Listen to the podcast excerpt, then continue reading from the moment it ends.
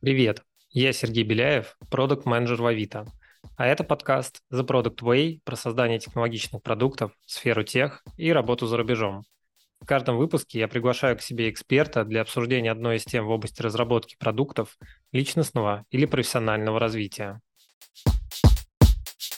Друзья, привет! Э, на дворе декабрь, и это последний выпуск подкаста, в котором я, как это водится, решил провести ретро, подвести итоги года. И сделаем мы это сегодня в виде такого своеобразного нашего продуктового ретро вместе с моей замечательной гостьей Камилой Самохиной, продукт лид Тинькофф и автор телеграм-канала Product Channel Fit. Камила, привет. Привет, привет. Привет, очень рад, рад тебя видеть. Да, взаимно, очень рад тебя видеть. А, насколько мне известно, твоя карьера в Тинькофф началась очень давно. Давай поговорим вначале про это. Можешь немного рассказать про себя, про вообще свой э, путь и поделиться, может быть, какими-то, не знаю, инсайтами или наблюдениями за этот год? Ох, а, слушай, ты прям прав. У меня карьера в Тинькофф началась очень давно. У меня на прошлом неделе буквально пришло оповещение от компании, что я в Тинькофф уже 6 лет. Вот. А Тинькофф э, не первая моя работа. Вот я до Тинькофф была руководителем системных аналитиков, но это было прям уже почти как в прошлой жизни, поэтому, наверное, я про это рассказывать не буду. Вот. А я в Тинькофф пришла в мобильный банк, в наше, собственно, основное желтое приложение, и пришла я бизнес-аналитиком. На самом деле у нас есть роль внутри, называется технологи, возможно, мы об этом дальше поговорим, вот, но, по сути, такой человек-оркестр, который и проект немножко, и продукт, и системный аналитик, и бизнес-аналитик, ну, по факту такой прям нормальный, классный бизнес-аналитик. Вот, а, пришла в мобильный банк и достаточно быстро стала руководителем а, бизнес-аналитиков мобильного банка. Нас тогда было не очень много. Вообще, 6 лет назад в Тинькофф а, достаточно была маленькая команда мобильного банка, вот, потом очень сильно уже стали разрастаться. Вот, а, и я занималась лайфстайлом, это вот э, все наши а, билеты в кино, рестораны, концерты, театры. Возможно, ты знаешь, возможно, даже пользовался. вот. А, в общем, все эти сервисы я запускала с нуля как аналитик и как немножечко такой project продукт. А, и в какой-то момент а, мне предложили перейти в продукты. Собственно, линия лайфстайл поехала, было очень много покупок этих билетов, бронирования ресторанов. Вот, мы стали расширяться, и мне предложили стать продуктом. А, так, собственно, начался мой путь в продукты, и я успела достаточно много чего еще поделать. У меня практически всегда было одновременно каких-то там два продукта или проекта. А, я, получается, занималась лайфстайлом, линией еды, я занималась ресторанами, супермаркетами, вот, которые мы там запустили вкусвилл достаточно уже давно, мне кажется. Вот. Потом я делала редизайн мобильного банка. Это тот момент, когда изменилась главная, изменились детали счета. Это вот то, что делала я. А, и после этого, вот полтора года назад, я перешла в команду Origination. Вот. А команда Origination, вообще Origination процесс – это, по сути, процесс активации и вовлечения пользователя. То есть это все, что а, начинается с момента, что ты захотел какой-то продукт, типа «хочу дебетовую карту» или «хочу Тинькофф Мобайл».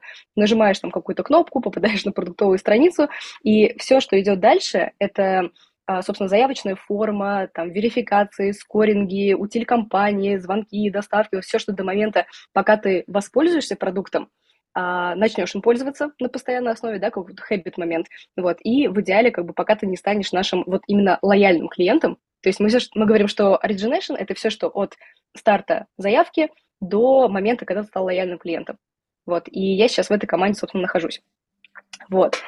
А последние полтора года я строила такое направление multi-origination, вот. А сейчас очень много, наверное, таких сложных терминов, если что-то непонятно, ты прям перебивай, спрашивай. Вот. А строила направление multi-origination. По факту, на самом деле, это cross-sale внутри заявочных процессов. То есть ты приходишь за дебетовкой, а мы понимаем твои потребности, мы тебя об этом спрашиваем, мы понимаем, кто ты, что ты, и говорим, а возьми еще к своей дебетовке, возьми еще Тинькофф Мобайл, возьми еще там что-то еще, что тебе нужно. Вот. И строила cross-sale. А, это я делала последние полтора года. И вот буквально с декабря у меня новое направление, пока что еще не раскачанное, только-только начинаем строить. Я буду строить отдел R&D и growth hacking внутри той же самой команды активации. Вот. А, помимо этого, у меня есть такая не основная роль. Я лидер крутого комьюнити Тинькофф, поэтому, если это будет интересно, можем тоже об этом поговорить. Да, конечно, поговорим супер интересно. Прежде чем мы, наверное, перейдем к такой основной части, можешь э, поделиться, если есть такие вещи в 2023 году, которые, э, ну, на твой взгляд, э, были супер крутые для твоей команды и для компании в целом? Давай так. Может быть, какие-то запуски? Меня... Да, давай расскажу. Смотри, у меня не очень большая команда, да, потому что мы строили это направление, и мы очень много а, обсуждали о том, куда мы идем, как мы идем, с какой командой нанимали людей, слопывали с другими направлениями. Но то, что я могу сказать, достаточно обтекаемо, чтобы сейчас NDA не нарушать, а, у нас очень круто полетели вещи, связанные с потребностями клиента. То есть, когда мы не просто говорим, там, возьми такой-то продукт, да, а мы идем от потребностей. Ты хочешь копить, ты хочешь взять деньги в долг, ты хочешь еще что-то. Вот эти вещи очень классно полетели, группировки продуктов по потребностям. То есть, по сути, на самом деле, be done. Вот. И очень классно полетели а, персональные вопросы пользователям. То есть, э, в принципе, вот во всех приложениях, где есть там анбординг, ну, не во всех, очень часто встречается, когда тебя спрашивают. То есть, например, ты скачиваешь там приложение медитации, и тебя спрашивают, а зачем ты пришел? Ты хочешь сон улучшить, ты хочешь продуктивность улучшить? И вот эти вопросы, они очень классно перекладываются на другие продукты, в том числе банковские, и создают, во-первых, ощущение персонализации, вот, а во-вторых, а, ты после этого действительно можешь классную персонализацию построить. Вот, и мы в эту сторону тоже пошли, и это очень классно работает. Да, слушай, соглашусь, тренд, мне кажется, в целом последних лет это как раз персонализация, вообще, в принципе, построение продукта от пользователя и закрытие вот этих всех болей. Сейчас для наших слушателей озвучу, о чем мы сегодня в целом поговорим, и предлагаю тогда уже потом перейти с тобой к основной части нашей беседы.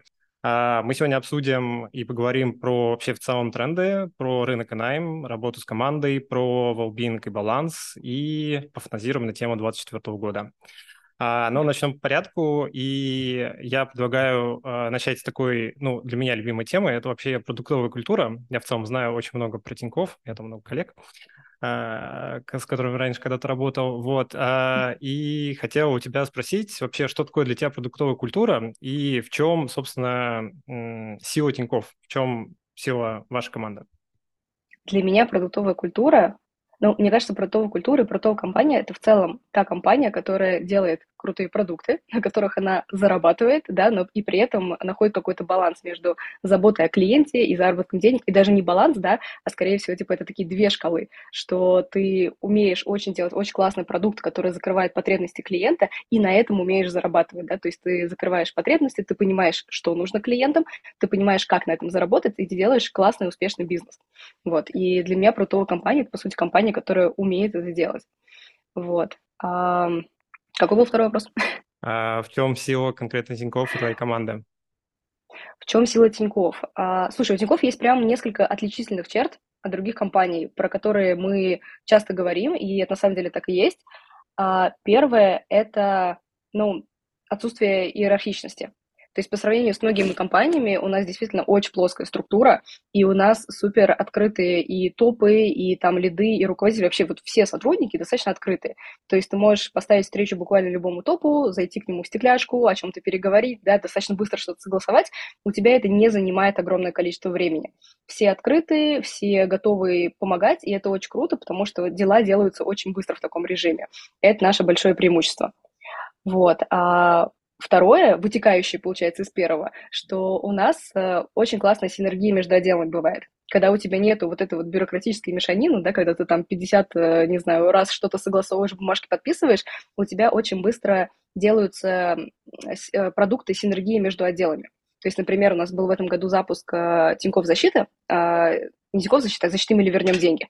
Это продукт, в котором, если у тебя есть карта Black и подключенная симка Тинькофф Мобайла, то мы тебя защищаем нейросчетом от э, мошенников, которые тебе звонят и ну, вымогают деньги. Вот. И если вдруг тебя обманули, то мы эти деньги возвращаем. И все вот эти экосистемные вещи, они возможны именно в той культуре, когда между отделами нету таких заграждений, заслонов, когда у тебя один руководитель, или даже не руководитель, просто один сотрудник может прийти к другому и сказать, слушай, есть такая идея, давай попробуем, давай замутим и сделаем такой классный продукт. И они вместе начинают идти в эту историю. Вот, в этом Тинькофф прям очень силен. А, третье, что у нас есть, мы очень сильно data-driven. А, у нас а, очень много данных, как вы понимаете, да, потому что мы банк, у нас очень много чего мы знаем, вот, на самом деле много чего не знаем, вот, но в эту сторону тоже идем. И мы эти данные умеем использовать. И в целом мы любые решения принимаем на данных. То есть у нас не, не прокатывает, знаешь, когда кто-то приходит и такой, а давайте сделаем вот просто потому, что я захотел. У нас очень э, сильная культура челленджа, и обязательно тебя все будут спрашивать, а почему, а где данные, а как ты это решил, а какие исследования ты сделал. То есть у тебя просто вот, э, просто не прокатит просто так что-то сделать. Вот, это, наверное, такое основное. То есть, ну, такие test and learn, data-driven, но вот самое крутое — это не иерархичность и решение на основе данных, все пропитаны этой культурой. И все пропитаны культурой еще заботы о клиенте. То есть мы прям говорим, что мы не иерархичны, data-driven, и мы очень любим наших клиентов. Мы о них заботимся, мы очень много и денег тратим на это, и сил тратим на именно лояльность. Супер. А, слушай, тогда, наверное, уже вытекающий из этого вопрос. А, хочу поговорить э, в целом про найм. И, наверное, такой первый вопрос будет, как попасть к тебе в команду?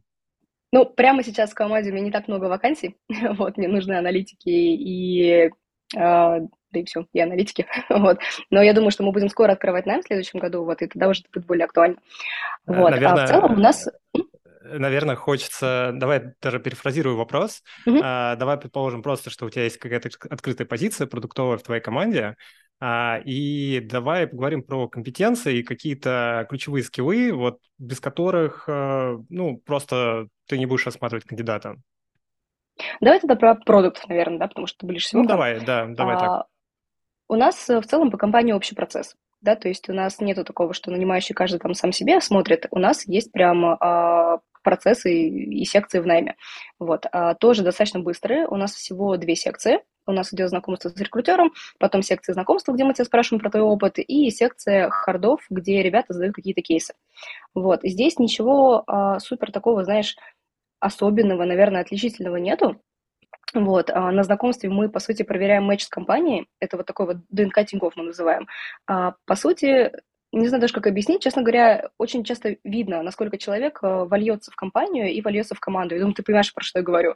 Что есть ребята, которые а, условно, ну вот у меня было как-то собеседование, я даже не помню, в Тинькофф или нет, приходит аналитик и говорит, что я буду там писать ТЗ, я буду там, не знаю, описывать что-нибудь, но встречи я ставить не буду. Пусть встречи за меня ставит менеджер, это его работа. Но мы понимаем, что этот человек, он не совсем про нас, да, который не готов даже встречку поставить в календарь.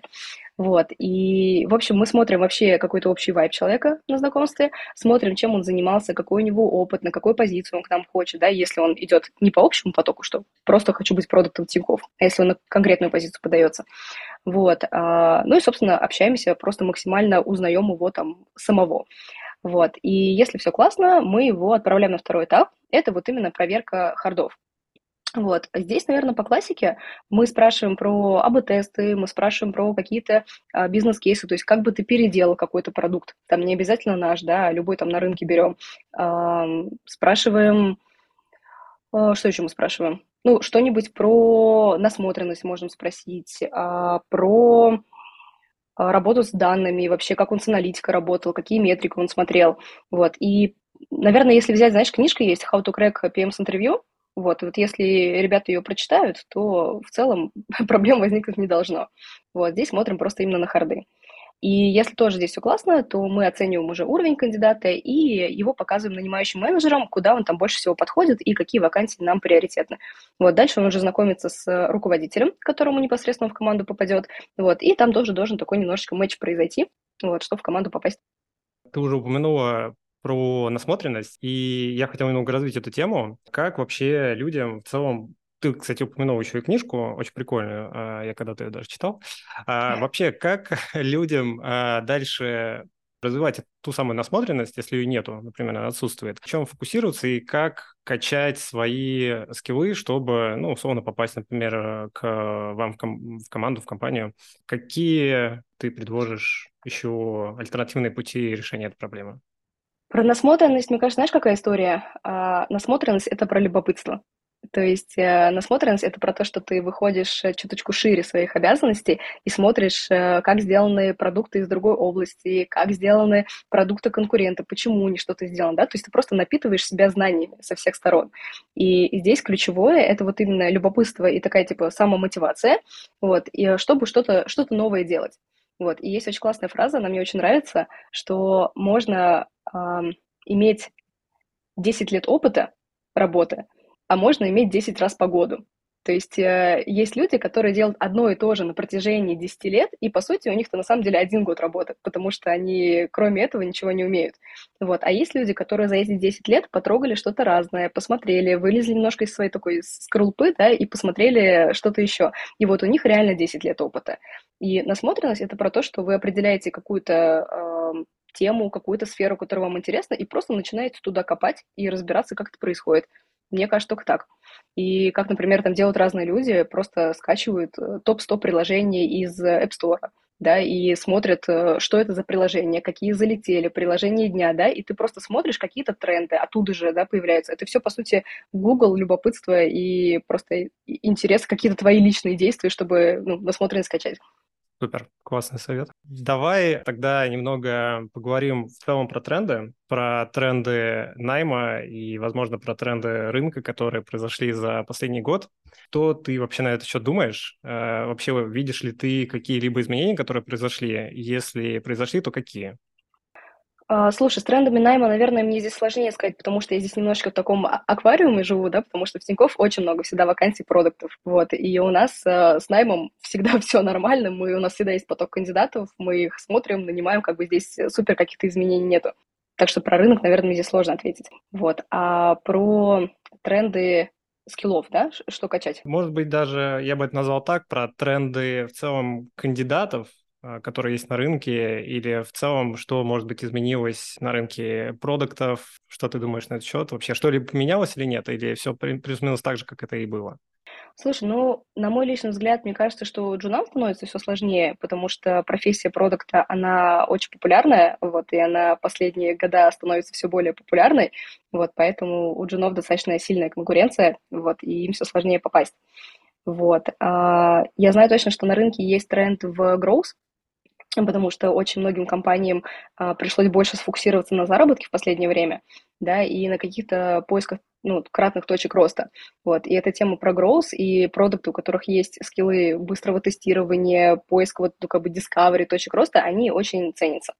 Вот. Но здесь, наверное, знаешь, разговаривая про тренды, первый вопрос, который себе нужно задать, да, как бы вот для чего мы, например, смотрим тренды, вот, это либо для того, чтобы сменить работу, там, стать более востребованным, и тогда вот мы понимаем, как бы, а что вообще компании ищут, либо для того, чтобы обучать себя, вот. А чтобы обучать себя, как бы тренды особо не нужны. Нужно понимать э, твой личный вектор развития и что тебе прямо сейчас в компании не хватает. Вот, то есть, например, э, продукт, который приходит условный Джун и говорит, о чем мне сейчас делать в каком-то небольшом продукте. Он такой, я хочу посмотреть, там, не знаю, чат GPT, АИ, там еще что-то, там, Growth, но на самом деле ему, возможно, это не надо. Ему нужно, может, условно, МНки научиться нормально писать, да, и у него бустанет этот рост, потому что его все понимать начнут. Вот, и здесь нужно от человека отталкиваться.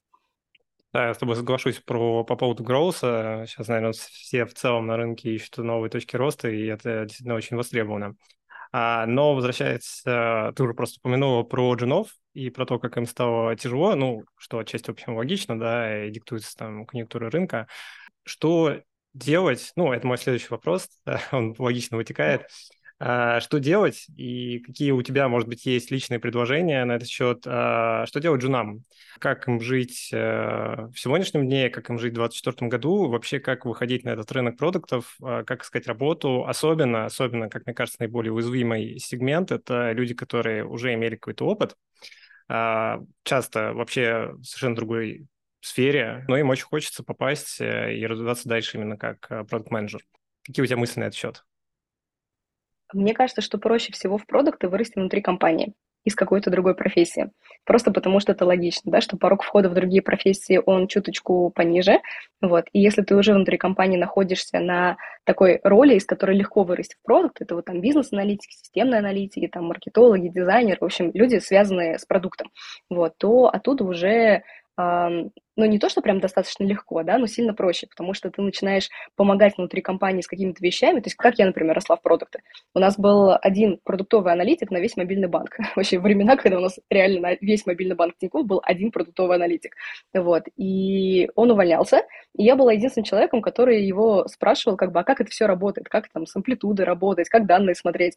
Вот. И он уволился, и я на пару месяцев стала единственным продуктовым аналитиком мобильного банка, да, и я вот туда вот пошла. Вот. И это как раз-таки все-таки а, помогло мне потом перейти в продукты, вот эта работа с данными. И мне кажется, джунам нужно делать то же самое, да, то есть ты на какой-то другой роли, но ты при этом видишь вокруг продуктов, ты видишь, чем они занимаются, и ты у них можешь спросить, а чем им помочь. Как бы взять просто себе ментора, который тебя немножечко прокачает, и тебя будет уже в компании знать, а, тебе могут подкидывать какие-то продуктовые задачи, и при любой ближайшей возможности скажут, что вот, как бы, вот этот человек классный, давайте ему предложим эту роль. Вот. И кажется, это самый такой простой, качественный и э, легкий путь. Вот. А при этом я вижу много людей, которые либо увольняются, чтобы искать работу продуктом джуном на рынке. Это сложно, потому что компании на рынке все-таки, они, ну, скажем так, предпочитают растить у себя внутри, а нанимать больше смедлов. Вот. А, и я вижу еще людей, которые хотят стать продуктами сразу после университета.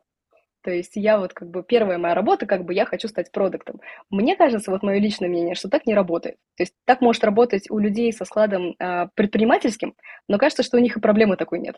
Да, то есть как бы если ты уже в университете, ты какие-то свои стартапы запускаешь, пичешь, я не знаю, даже там в пять лет какое-нибудь мороженое на улице продавал и зарабатывал на этом деньги, у тебя есть уже вот эти вот скиллы.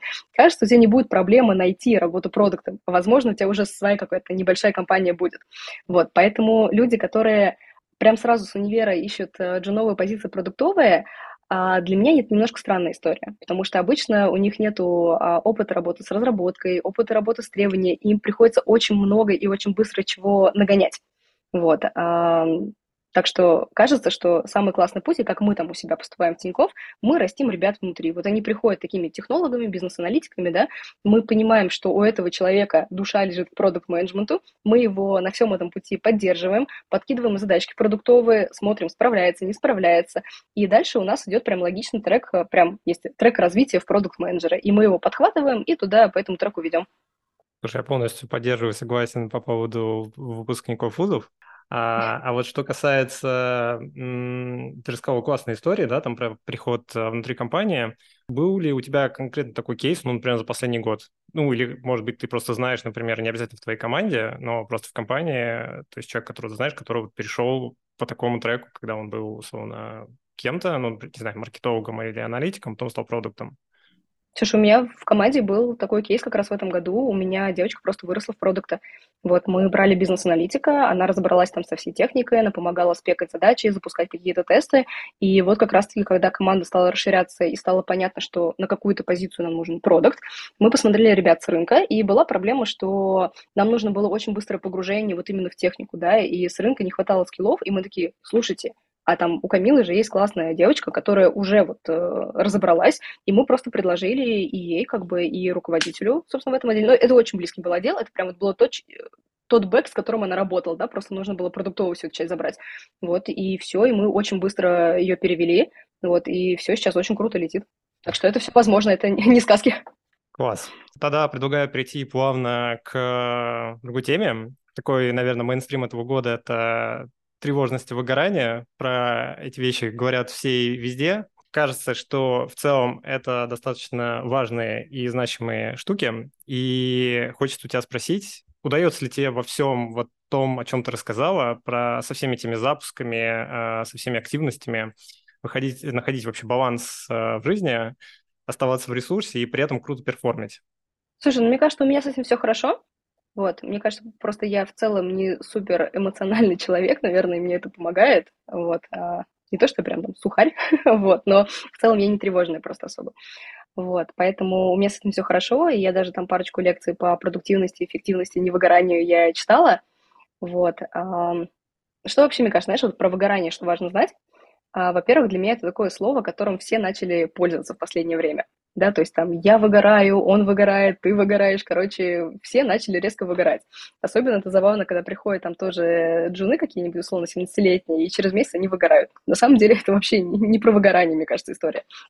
Вот, и важно знать про выгорание, с чего оно начинается, да, выгорание и, в принципе, все какие-то психологические вот эти вот вещи, тревожности и что-то еще, это, ну, особенно про выгорание, особенно на работе, это про нереалистичную оценку себя и какую-то немножечко сломанную рефлексию. Сейчас объясню.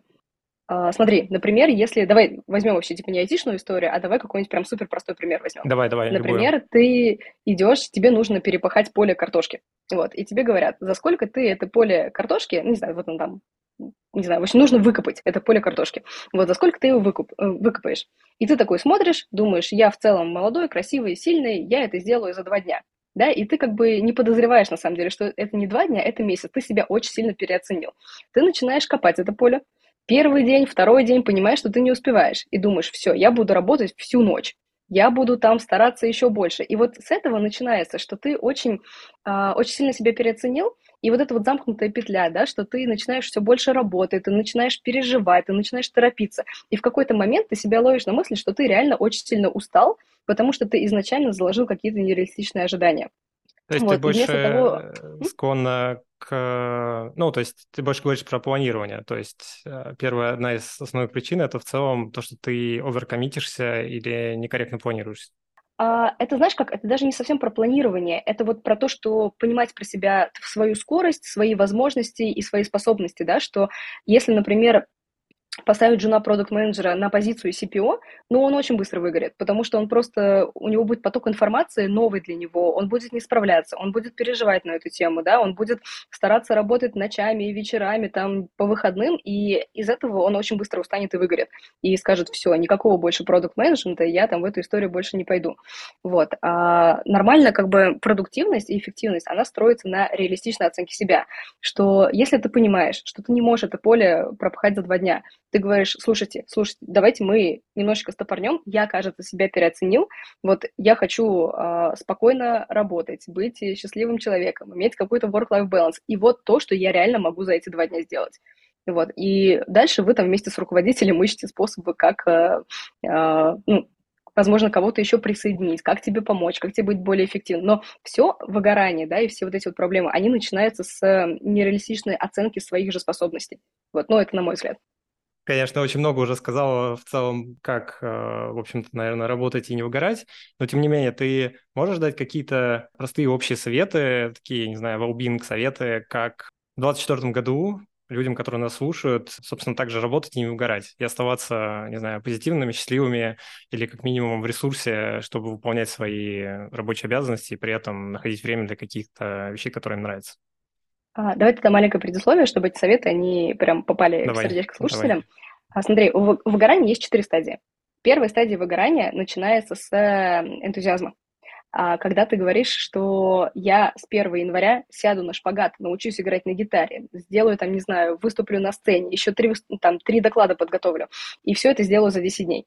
Вот это вот та стадия переоценки, про которую я говорю. И на самом деле здесь важно научиться это замечать, потому что когда вы в овер таком дофаминовом душе, да, эндорфиновом, когда такой «я классно, я все это смогу», вот, и вы набираете себе прям очень много проектов.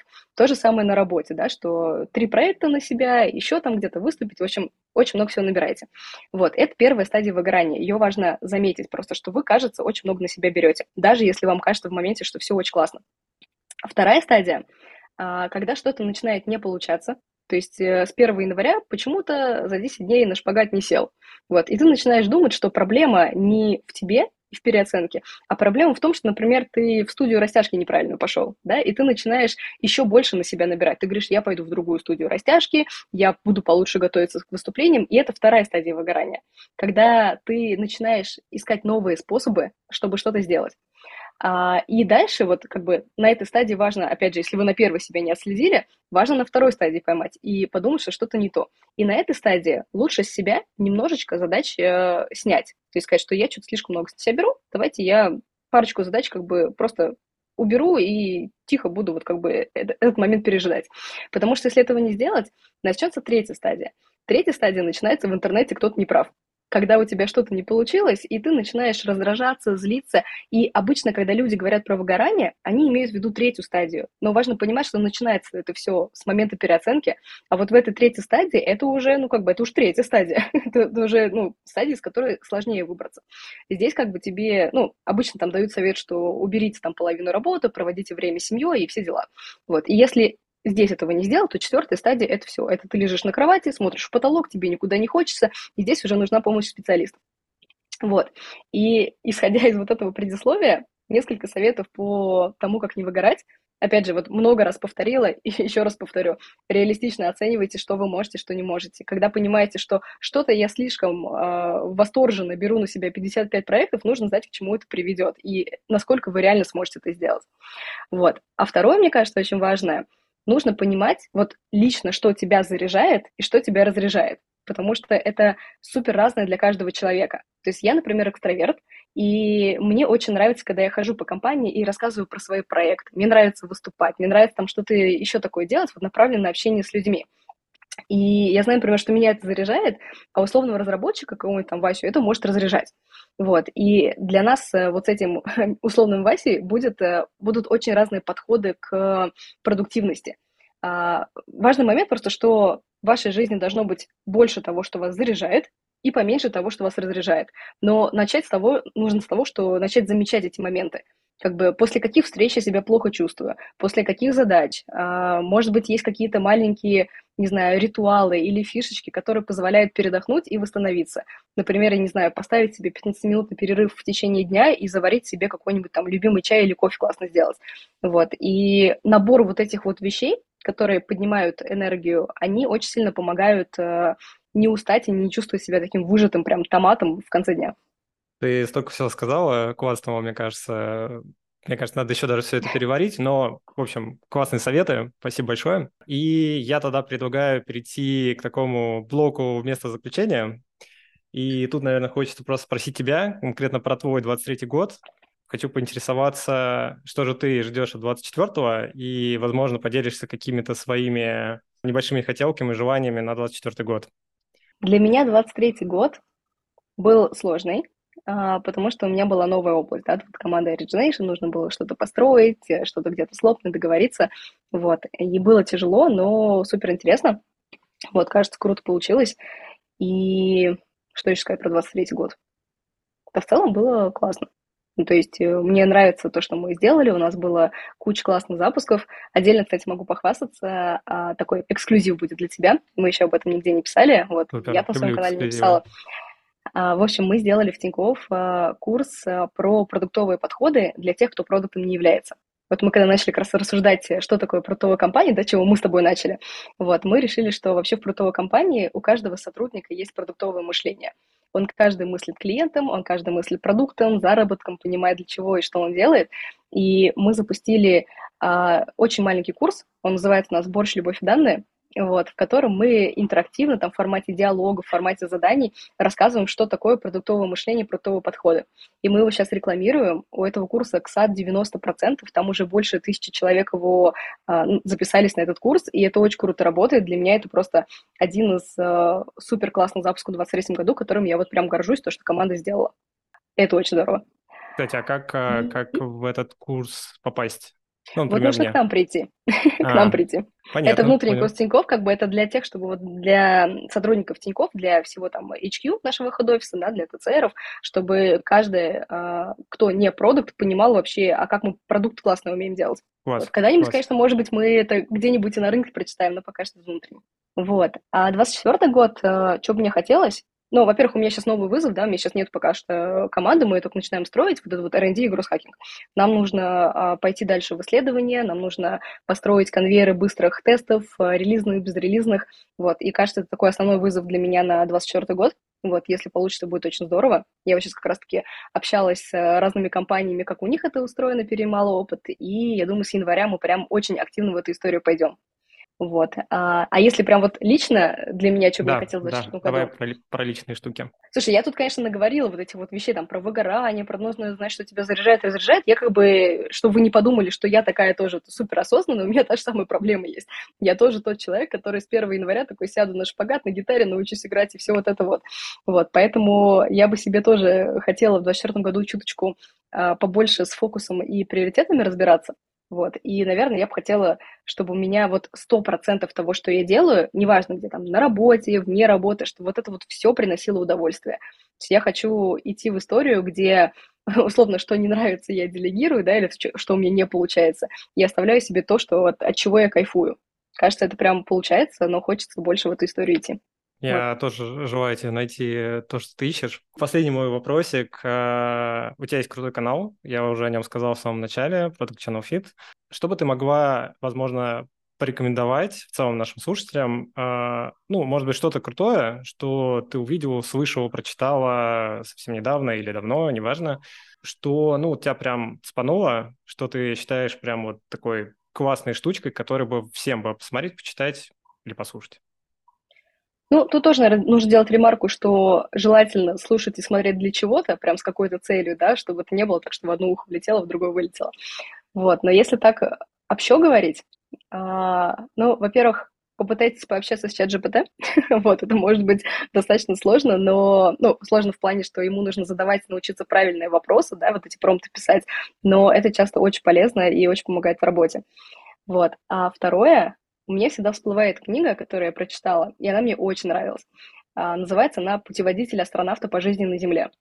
Вот. Это астронавт э, НАСА, который рассказывает просто о том, как вообще идет подготовка в НАСА, да, там формирование команд, лидерство, и эта книга, она в целом очень помогает, ну, не то, что очень помогает, да, она какой-то, про какую-то насмотренность, а как качают лидерство в других компаниях, а как это в НАСА происходит, и как вообще э, очень много параллелей можно в работе астронавта, я не знаю, провести с работой там, в той же самой IT-компании.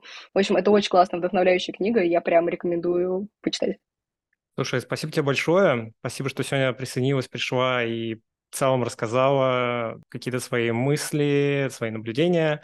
Было классно с тобой пообщаться, и я желаю тебе всего наилучшего в 2024 году. И все то, что ты себе пожелала, загадала, все пусть будется. Большое тебе спасибо. Тебе спасибо, что позвал. Было очень приятно посидеть, поболтать.